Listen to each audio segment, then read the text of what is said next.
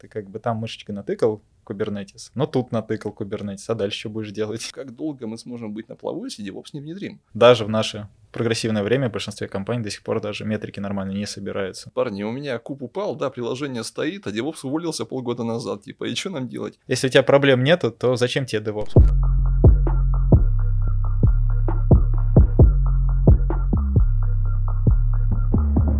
Всем привет, это подкаст от компании TimeWeb. Здесь мы говорим о разных ай ти и около ай ти темах, и тема нашего сегодняшнего выпуска — это роль DevOps в компании.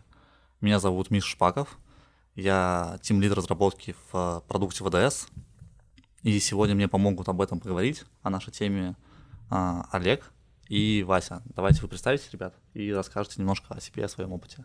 Ну, давайте я первый. Меня зовут Олег, я работаю архитектором облака, вроде как, в том же самом продукте ви ди эс. Вот и мы пытаемся и достаточно успешно пытаемся построить облако. А, собственно, в, как, как говорится, в ай ти примерно по опыту лет восемь, поэтому успел, наверное, застать очень много изменений культурных и технических, технологических за все время работы. Поэтому, я думаю, нам будет о чем поговорить. Круто, круто. Вась, расскажешь о себе? Да, всем привет, меня зовут Василий Бушуев, я действующий DevOps-инженер в компании TimeLab. Как я к этому пришел, я в свое время учился в институте на автоматизацию технологических процессов производства, потом долгое время у меня был админский бэкграунд именно, потом сетевой бэкграунд, и в один прекрасный момент я решил, было бы здорово все это дело совместить, попутно прикрутив к этому докера, контейнеров, автоматизацию, и таким образом я доехал сюда, до TimeWeb, на должность DevOps-инженера. И сегодня, я думаю, да, мы все это дело обсудим, решим.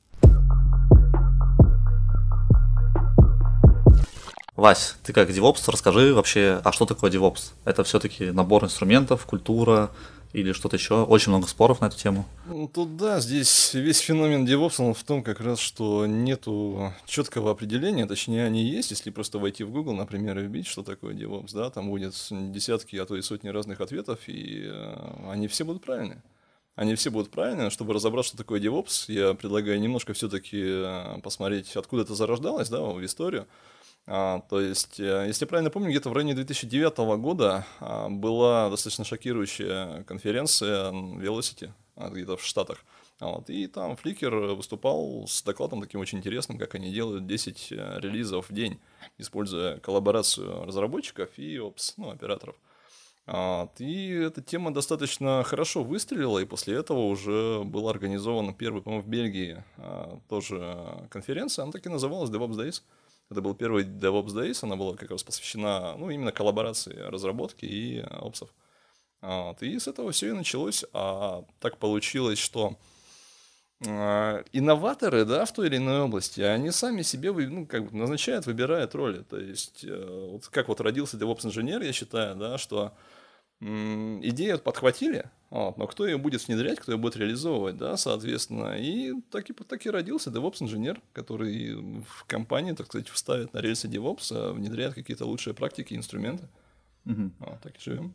Так все-таки DevOps — это культура, правильно я услышал? А, не совсем так. А, DevOps на данный момент — это, я бы сказал, это больше технический движ, чем культурный. Но а, DevOps, он приводит к культурной трансформации. А, то бишь DevOps дает те рычаги, те инструменты, когда команда сама понимает, да, что они могут работать эффективнее, если они будут следовать тем или иным подходам и принципам, например. Да. Это, это как бы как, как выращивание. А, то бишь, ну, команда сама должна прийти, это не должно быть так, что а, не знаю, директор компании прочитал в журнале, что вот DevOps решает все проблемы, да, он там принял волевое решение, все, мы теперь DevOps, там, все теперь все объединяются в команды, там, тестировщики распихиваются по командам, так и работаем. Это, как правило, заканчивается плохо. А, то бишь, это процесс именно снизу вверх, я считаю, вот именно выращивание коллектива, да, чтобы следовать тем или иным принципам. По да. сути, это агент изменений. Если говорить терминами гибкие методологии разработки, это агент изменений, который должен подтолкнуть людей, команду к изменениям в какую-то сторону. Ну, будем рассчитывать, что в лучшее. А смотрите, например, команда понимает, что ей не хватает гибкости, например, в разработке, в реализации бизнес-идей, и она где-то услышала о DevOps-практиках. Как ей начать? С чего, с чего можно было подойти к этой задаче? Какие-то, может быть, есть интересные там начальной практики для таких команд? Я бы начал немножко с другого, потому что mm-hmm. DevOps, он все-таки про открытость самого процесса, то бишь он говорит, что э, есть у вас, ребята, ну, поток ценностей, да, value flow, mm-hmm.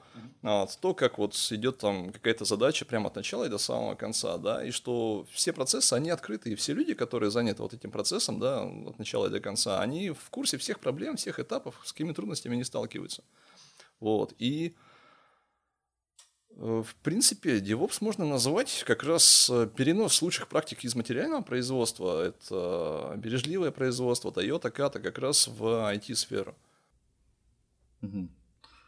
А, правильно я понимаю, что если команда готова к изменениям, она открыта к ним, и она готова внедрять вот эти вещи, то, в принципе, все, ну, все, что ей надо сделать, это найти какие-то инструменты для этих изменений, начать их внедрять. Ну, можно так сказать, потому а. что вся, вся эта движуха, она в первую очередь как раз э, была продвинута в связи с таким достаточно активным напором именно клауда и мультитенант. Mm-hmm. Вот, то есть, ну, появился клауд, и, в принципе, стало меньше препятствий у разработчиков, да, чтобы там выкатывать свои какие-то там продукты и фичи. Mm-hmm. Вот, там не нужно, чтобы там какой-то мужик сетапил ви ди эс-ку там три часа, да, просто нужно к этому подтолкнуть, и все, и как раз вот DevOps, он, в принципе, в этом помогает. Mm-hmm. То есть это какой-то органический процесс, который со временем прорастает в разных компаниях. Ну да, да, да. Тем более, что ну, по последним, например, отчетам, тут же там DevOps Days репорт, да, то бишь у, команд, у компании может не быть, например, позиции там DevOps-инженера в ней, да, либо там какого-то отдела, допустим, DevOps-инженера, хотя DevOps-отдел как бы он плохо коррелирует с именно DevOps, но при этом они практикуют DevOps. Вот. И на текущий день я бы сказал, что Ну, на текущей ситуации, на текущем рынке как бы э, не стоит вопрос, не должен стоять у бизнеса, внедрять ли нам DevOps. Должен стоять вопрос о том, как долго мы сможем быть на плаву, если DevOps не внедрим. Потому что ну, рынок динамично меняется, да, и все-таки потребность в каких-то изменениях, она все-таки очень агрессивная. Есть волшебное слово Kubernetes, его обычно очень тесно ассоциируют с DevOps-практиками. Можешь немного это прокомментировать? Да, так, так ли это или нет? Да, брось. Не, на самом деле, как бы вот из тех инструментов, которые предлагает, например, ну, сама методология DevOps, я бы сказал, что Куб просто один из самых сложных для них, сложный для понимания, сложный для эксплуатации. Вот. Его очень многие боятся, но при этом, опять же, многие считают, что Куб решает все проблемы. Ну, по большому счету. Вот. И вот, вот из этого все ноги и растут. Окей, okay, а если, допустим, у меня в компании нету Kubernetes, но у меня есть роль DevOps-инженера, то чем он будет заниматься? Да много чем он может заниматься. Это и автоматизация, и выстраивание процессов внутри компании. А, то есть, что должен делать, да, вот именно DevOps? Вот, по факту это человек, который а, ну, не то чтобы... что-то, допустим, много делает руками, да, там пишет какие-то там манифесты или там деплоит Kubernetes, да, допустим. Это человек с хорошими коммуникативными навыками, который на самом деле еще и должен иметь очень большой авторитет в компании. Вот. И вообще очень здорово, что если он не подчиняется, например, руководителю разработки или там, руководителю там, отдела системного администрирования, да, имеет достаточный вес, вот, и который... как сказать, может предложить, да, командам, что, ребята, вы можете работать эффективнее, да, если вот давайте вместе, вот, пожалуйста, вот инструменты, вы можете там деплоить туда, собирать логи так, там, метрики, обсервабилити, все вот. Как-то так. Там даже проще, наконец-то у вас могут появиться метрики, потому что по опыту большинство, даже в наше прогрессивное время, в большинстве компаний до сих пор даже метрики нормально не собираются. То есть люди что-то делают, не понимая, как оно работает. Как кажется, оно в продакшене живет. Да, кажется, это очень важный поинт. Давай немножко раскроешь его, расскажешь о метриках, как их использовать вообще и зачем они нужны. Да, в принципе, как говорится, ничего сложного. Тут несколько подходов к построению метрик классических. То есть, ну, во-первых, нужно понять, зачем. То есть в один прекрасный момент ты живешь, и тебя ничего не смущает. Ну, написал тебе клиент, твой пользователь, что что-то упало, ты полез, разобрался. Потом в один прекрасный момент ты начинаешь осознавать, что э, тебе кажется дорого с ростом бизнеса, либо просто с повышением качества обслуживания, ты понимаешь, что м- от пользователя узнавать о проблеме — это не самый лучший способ. А ты начинаешь внедрять всевозможные механизмы с метриками, там, начиная банально от какого-нибудь, ну, обычно, это какой-нибудь в грей-логи, дашбордики ставят по... по частоте ошибок, уже неплохо. Ты начинаешь получать фидбэк от э, своего кода, от своей системы в продакшене. Потом, скорее всего, ты дойдешь когда-нибудь до Prometheus. Ну, как бы, опять же, это классические инструменты, которые приходят в голову. Можешь хоть, хоть свое написать без проблем. Там, если в облаке, там чаще всего в комплекте что-то идет от каждого провайдера. Вот. Следующий у тебя начинает, опять же, этап эволюции, когда ты уже начал понимать, как у тебя это в продакшн живет. Автоматизация на основе метрик. То есть ты можешь уже автооткаты диплоев делать. То есть если какие-то данные отклонились от нормальных показателей, ты автоматически откатывается это, и, собственно, разработчикам прилетает нотификация: извините, вы что-то выкатили такое, что начало есть оперативной памяти в два раза больше. Типа, идите разберитесь. Ну, то есть ты начинаешь, по сути, принимать решения на основе тех самых данных. Вот. А, причем это как минимум еще помогает для каких-то дебагов. Опять же, мой любимый кейс — это а, когда у тебя есть какие-то интеграционные тесты, которые создают а, одинаковые пользовательские кейсы, прогоняются, ну, очень редкие, например, там авторизация или разлогин, который не происходит а, постоянно, вот, то по метрикам очень удобно увидеть, что где-то постоянно какой-то всплеск есть, который ты уже идешь и разбираешься, почему. То есть метрики плюс там интеграционное тестирование очень сильно позволяет выявить какие-то скрытые проблемы.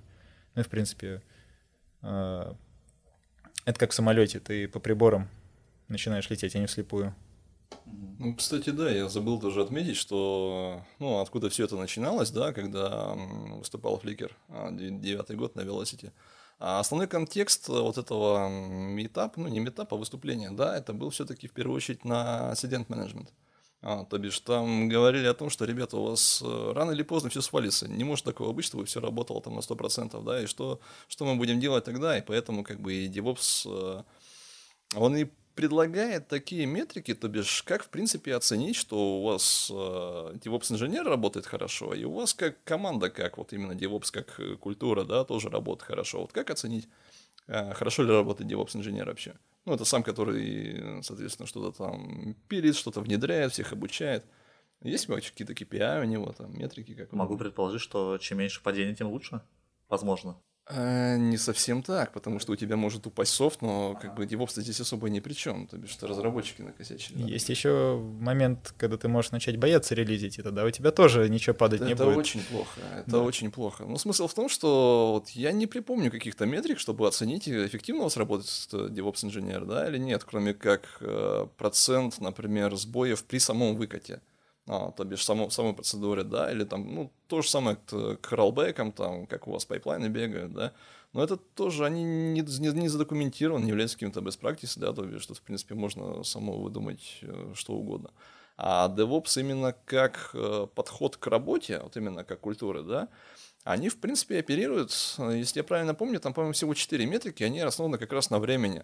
А, то бишь, это эм ти ти эй, да, это, ну, mean time to acknowledge.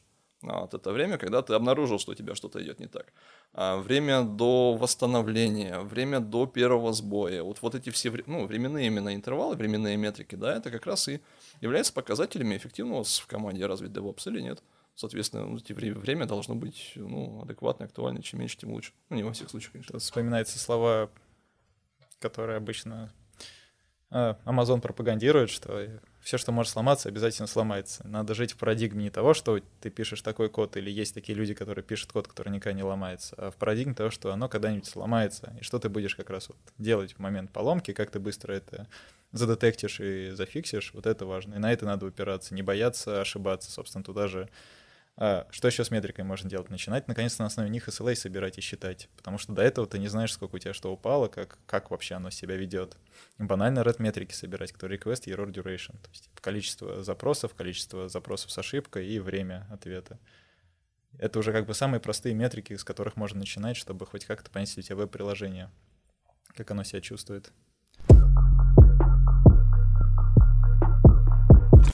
Кажется, очень подробный и крутой ответ, и подниму еще одну холиварную тему. Многие считают, что DevOps — это просто переименованный админ. Кажется, мы уже как будто бы разобрали это, но, может быть, есть еще что-то добавить к этому? Да не совсем так. Я так. буквально тоже читал такое небольшое исследование, опубликованное на одном из известных ресурсов, как, ну, у нас в России, да, пытаются захантить, например, DevOps, то бишь пишут, что мы ищем DevOps-инженера, например, да, и пишут ему требования. там обслуживание, хайлоуд всяких веб-серверов, там ди би эй там, и прочее, то бишь там нету никакого девопса в принципе, то бишь вот это очень плохо, что ну, оно приходит, вот это понимание, да, зачем нам все-таки вот это нужно, но далеко не всегда. Вот. И вопрос твой, что это админ? А, есть мнение, что DevOps — это админ на максималках или вообще просто админ, которого я, переименовали? Я абсолютно так не считаю, потому что, во-первых, это ход мышления другой, а, во-вторых, это ну и функциональные обязанности другие. То бишь, вот, например, вот мне как DevOps, ну, я почти уверен, что мне ну, лишним не будет, но не требуется вот мне знать, например, как тюнить там, высоконагруженный PostgreSQL на проде, например, да, или какие-то другие... другие какие-то важные аспекты, потому что у нас в команде на самом деле очень много толковых ребят, толковых админов, да, и мне вот до них, честно говоря, еще очень далеко. Хотя у меня самого есть админский бэкграунд, и админский сетевой, но все-таки без админов пока что особо никуда. Это все-таки больше именно про автоматизацию, про доставку, это нужно больше погружаться и в процесс разработки, и тестирования. А, то бишь это не совсем эволюционирующий админ. А как стать девопсом? Это как логический рост админа, разработчика или кого-то еще? Ну, слушайте, как бы на текущий момент, ну, я подчеркну, да, что девопс — это больше как бы это техническое движение. А, то есть проводят всякие DevOps-конфы в Москве, в Петербурге, да, насколько я знаю. Вот, и на них как раз преимущественно технари обсуждают какие-то там магию, там, как деплоить там, Kubernetes, там, писать всякие там Docker Compose файлы, собирать там метрики и прочее. А, если сюда поедет какой-нибудь разработчик или там, не дай бог, там, директор, да, целый, короче, то если он там узнает что-то нового, то, скорее всего, не так много, как ему хотелось бы. А, и это достаточно хорошая проблема, которую, на самом деле, в Штатах уже вроде бы как начинают решать. А, и вопрос? А как стать девопсом? Если ты уже разработчик или админ? Я понял, я понял. Ну... Это, скорее всего, желание, на самом деле, во-первых, избавиться от каких-то рутинных э, задач, именно все автоматизировать, все интегрировать, э, ну, силы всех участников команды в какое-то единое, например, русло. Вот. И к этому, на самом деле, можно самому прийти. Это может стать и разработчик, и тестировщик, и админ в том числе. А, просто ход мысли должен быть именно вот в таком ключе. У меня есть более такой... А... высокоуровневый ответ. Попасть, в, столкнуться с проблемами, попасть в такие условия, где тебе придется эти проблемы решать какими-то уже либо готовыми подходами, инструментами, либо начать. Потому что если, если у тебя проблем нету, то зачем тебе DevOps? Ну, представим, что ты все прекрасно релизишь и никогда с этим проблем не сталкивался. Там же может быть банально, что ты и так эти уже инструменты используешь либо на опережение, либо ты раньше с этим столкнулся до того, как это появилось. Ну, его это же кто-то придумал, это те, кто первый с этим столкнулись. Поэтому да, такое может случиться, что, например, там, администратор или разработчик там, просто в факультативном формате натянет там Kubernetes, например, да, и ему это понравится. Вот он скажет, о, как круто, да, типа, что зачем, зачем я могу стать девопсом, да, и, в принципе, и как раз вот эту историю всю проталкивать в команде, и так, в принципе, это все и начинается. Собственно, опять же, по опыту скажу, что есть варианты развития, когда у тебя вся команда так или иначе обладает, ну, во-первых, разделяет этот подход, во-вторых, обладает набором инструментов каких-то и навыков, потому что, ну, развернуть Kubernetes сейчас, там, в две тысячи двадцать первом году не так-то и сложно. Опять же, развернуть развернул, если ты его не эксплуатируешь, ты с проблемой не столкнешься. Как только ты его начинаешь сам эксплуатировать, скорее всего, с теми же проблемами ты столкнешься, пойдешь гуглить, как это делать, пойдешь искать экспертизу, и ровно со временем наберешь ту же самую экспертизу, которую ты можешь дальше продавать, например, ну, или стать, типа, приписать себе DevOps-инженер. То есть не обязательно ты должен быть админом для, того, для этого, или не обязательно должен быть разработчиком. А если говорить про какого-то, например, как коуча, возможно, как раз именно культуру несет, он не обязательно даже может быть технарь, предположу. Я таких, конечно, не встречал, но гипотетический человек, который может людям объяснить, рассказать и подсказать, и подсветить проблемы, и из-за этого произойдут культурные изменения, которые за собой потянут и выбор других инструментов, и подходов, и там появление какой-то ответственности, это же тоже прекрасно, это не обязательно должен быть технарь. Подниму еще одну провокационную тему. Никому, ни для кого не секрет, что сейчас очень активно развиваются облака, и там представляется Kubernetes и многие другие инструменты как сервис, и отпадает ли в случае использования облаков в компаниях роль девопса, необходимость роли девопса в штате или нет? Так, извини меня, пожалуйста, при чем здесь вообще? Дело в том, что облако ты можешь заказать там на Яндекс, там на Амазоне, там без разницы где, но смысл в том, что эти рельсы нужно реально выстроить, то бишь, ну, достаточно не просто всякие там ям-роли, безопасность, мультитенант и прочее. То бишь, все равно вот эту услугу облака до разработчиков нужно каким-то образом преподать, им дать вот эту дорогу, по которой они смогут ехать и ехать быстро. То есть, тут без специалиста в этой теме тоже как будет тяжко. А если я использую какой-нибудь Amazon Fargate или что-то такое, где просто я могу запускать контейнеры, не думая, что, что под ним происходит? Как работают поды, ну, как там репликация настраивается? Ты, скорее всего, не уедешь на этой ситуации далеко. Как бы. То есть DevOps вот, все равно нужен? Ну да, хотя бы как минимум для того, что, например, всем нравится какие-то, допустим, ну, возможно, иметь возможность, да, какие-то промежуточные результаты своей работы, где-то, допустим, там, поднять там, какую-то веточку или до, до того, как ты выкатишь на прод, где-то потыкать, например, да, а, ты же не будешь там выкатывать. Там даже если мы пойдем в Amazon, где есть и свой Git-репозиторий, свои два сервиса, которые предоставляют пайплайны с, билд, ну, с билдами, то тебе все равно это нужно настроить. И если даже ты в этом всем разобрался, то тебе по-хорошему надо подготовиться к масштабированию. Ты идешь и используешь Cloud Formation либо Terraform, и опять же ты должен подготовиться, что у тебя сегодня ты один, завтра придет пять человек, у тебя бизнес масштабируется, тебе нужно больше сопровождения. Приходит пять человек, и если ты в клауде мышкой все нащелкал, будучи обычным, не знаю, разработчиком, не думая об этом, то масштабироваться у тебя будут проблемы. То есть даже для того, чтобы это все правильно выстроить, нужно понимание, желательно и опыт тех проблем, с которыми ты, скорее всего, столкнешься. Так что даже облака, они не решают проблемы того, что ты все можешь на коленке мышкой нащелкать, смасштабироваться. Оно решает какой-то пласт проблем. И порог вхождения на некоторых э, участках снижает. Тот же самый кубер развернуть, мышечкой натыкать, получить кластер, поиграть с ним. Это поможет. Жить в продакшене под большими нагрузками, без тюнинга всевозможного и... Там, установка дополнительных там, приложений, расширений и прочего, ты тоже далеко можешь не уехать. Так что так или иначе ты попадешь в те самые условия, которые тебя заставят либо найти экспертизу, либо ее выращивать ну, в себя. Да. На самом деле очень много таких ситуаций, что я вот, например, ну, по долгу службы сижу во всяких там пабликах, телеграм-каналах, там, посвященных там, и DevOps, и Кубу в том числе, да. Вот. И очень много там таких ситуаций, когда приходят туда разработчики и говорят: парни, у меня куб упал, да, приложение стоит, а DevOps уволился полгода назад, типа, и что нам делать? Вот. И ему помогают, как бы, да, он эти проблемы решает, но это время. Это время, которое, ну, ну, не меньше часа, а то и двух, а то и может занять, например, там, полдня, например, да. Вот это как раз к вопросу, как выращивается DevOps, например. Есть еще интересный поинт. Завтра тебя...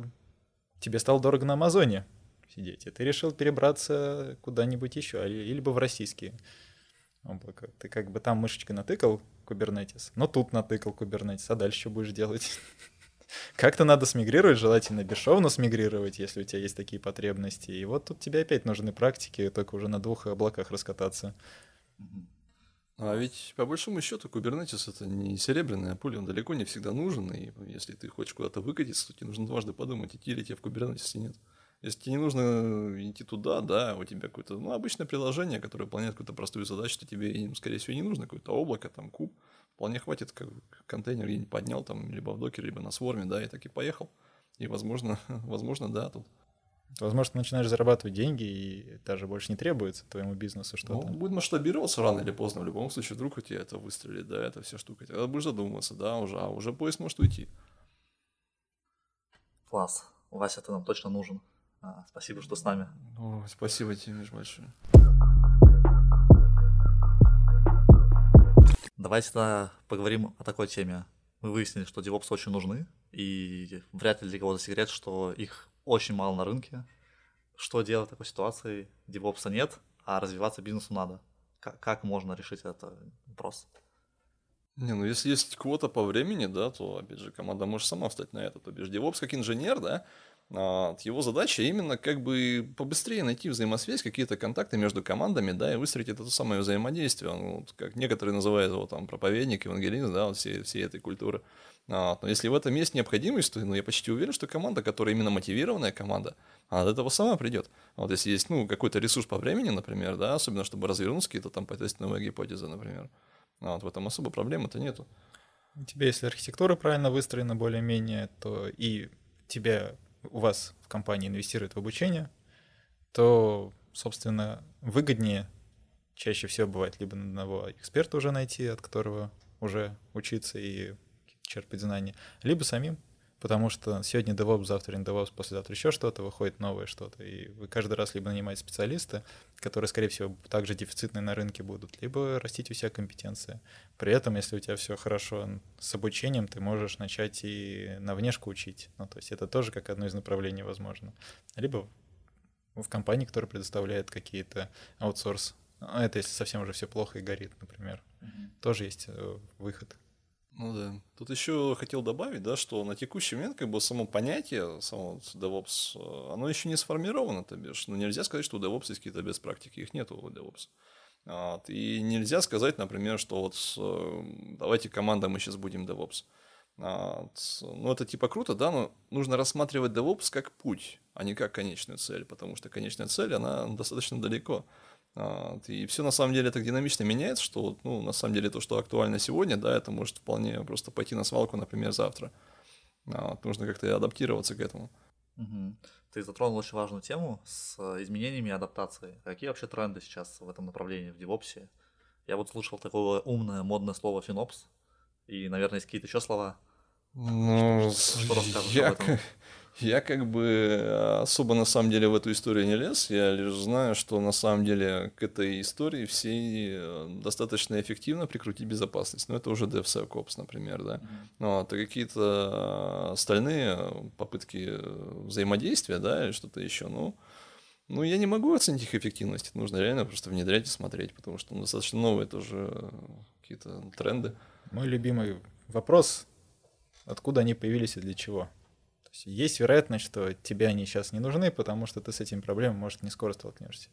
А может, и нужны, потому что с ними скоро столкнешься. А может, у тебя не подходит контекст под эти проблемы. Поэтому это вот еще одна проблема бездумного использование всех возможных современных, несовременных инструментов, которые, кажется, тебе пригодятся, и ты начинаешь себе набирать очень много всего, не осознавая, зачем ты должен брать любой инструмент или подход для решения какой-то конкретной проблемы.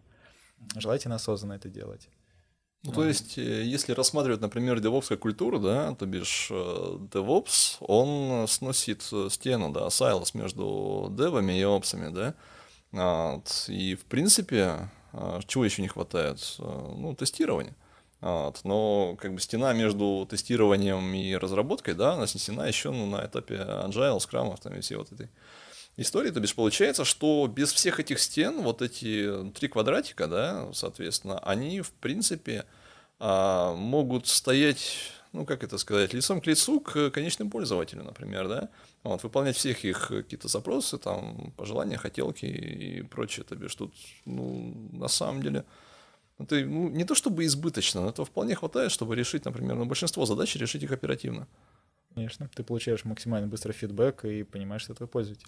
Mm-hmm. Ну, тут даже вот это вот классический пример с вебом, когда у тебя есть тестировщики, разработчики. Но если смотреть э, какие-то большие крупные бизнесы, даже вот в хостинге, да, у тебя твой код, который ты пишешь, он выполняется в каком-то железе. Это железо кто-то закупает. Оно, возможно, имеет специфику какую-то. У тебя это все объединено сетью.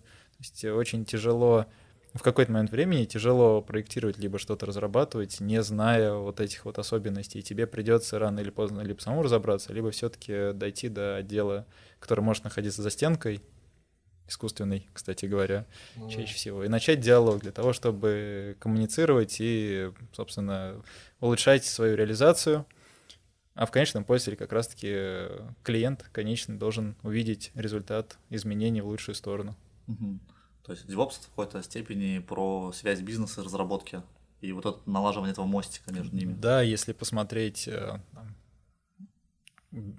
в термин «бизнес agility», то в нем один из пунктов, помимо всем привычных продуктовых инструментов исследований, там стоит DevOps, потому что как бы круто ты не исследовал рынок и не находил там product market fit, не находил там целевой аудитории, прочее, прочее, прочее. Как бы круто у тебя разработчики, например, не писали код изолированно в рамках своей задачи, то если это все вместе не склеивается и не попадает на продакшн, то какой смысл для конечного пользователя? Ну и в том числе бизнеса.